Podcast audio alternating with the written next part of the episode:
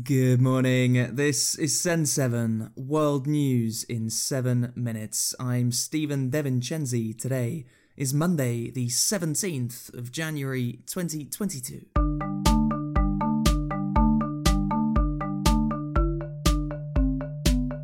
Starting in Europe today, in Switzerland and Belgium, talks between Russia and members of NATO have failed according to Russia.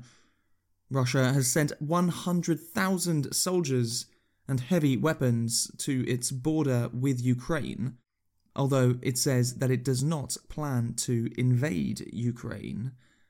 In talks with NATO, Russia has demanded that Ukraine is never allowed to become a member of NATO and that NATO must remove soldiers from some Eastern European countries.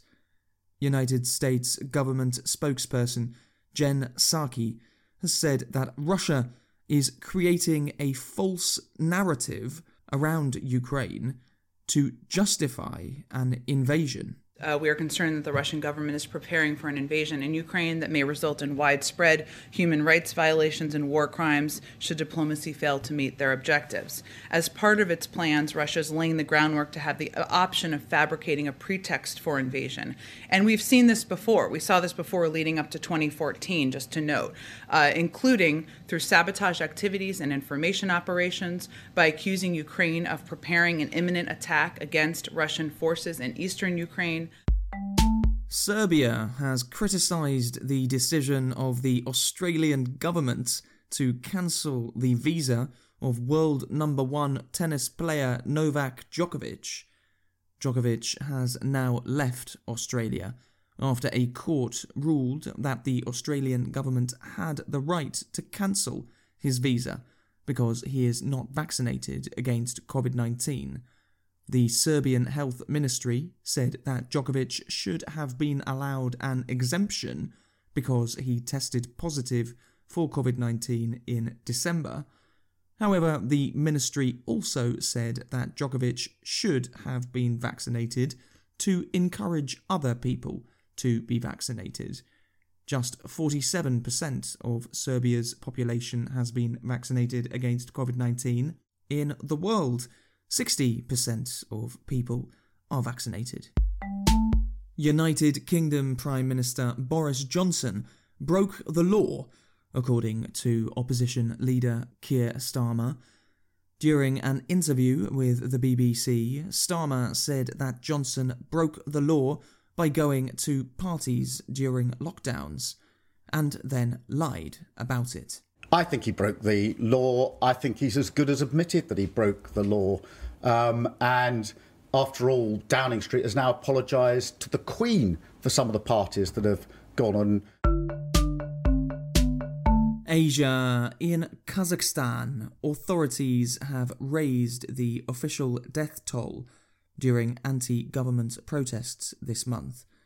The government now says that 225 people died including 19 police and military members.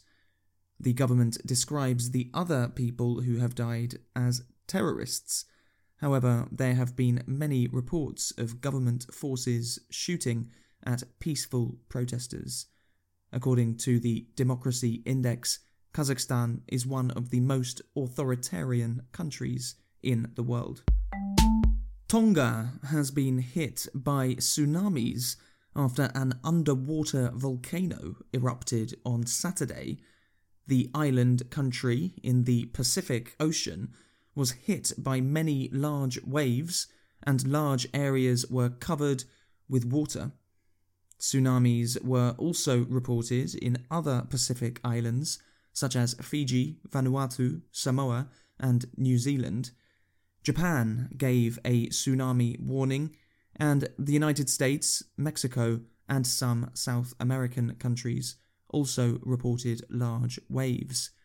Two people died in Peru when a two meter high wave hit a beach in Lambayeque. Tonga has not reported any deaths, however, some people are missing. There is now a cloud of ash over Tonga.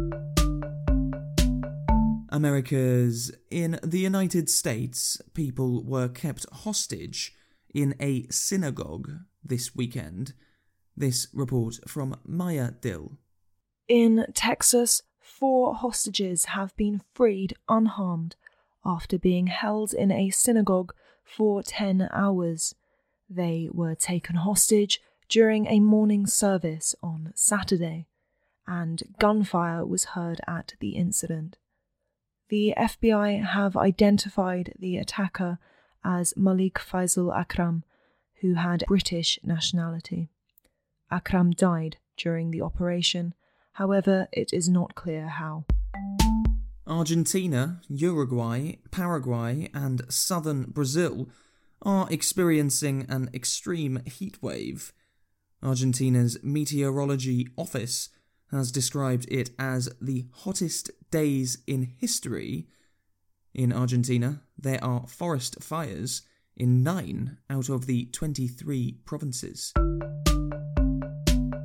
Africa Ethiopian Prime Minister Abiy Ahmed must end the Tigray war, according to the Nobel Committee.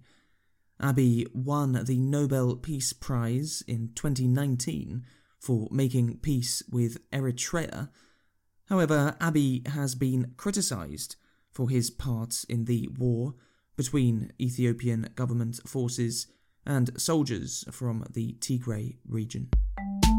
In Mali, former Prime Minister and President Ibrahim Boubacar Keita has died aged 76. Keita was elected president in 2013 and was removed by a military coup d'etat in 2020. And across Africa, scientists have found evidence of a social network from 50,000 years ago Researchers have studied jewellery made from eggshells found in southern and eastern Africa. Scientists now say that this jewellery was exchanged between people across large areas of Africa, probably to help build relations. That's your world news in seven minutes. We have a birthday message today. Happy birthday to Ollie from your wife Halala and your sons Tavi and Ivy. If you are an Apple listener, please leave a review in your app. And if you are a Spotify listener, please give us a star rating in your app. I'm Stephen Devincenzi. Tomorrow you will be with Juliet Martin. Have a great day.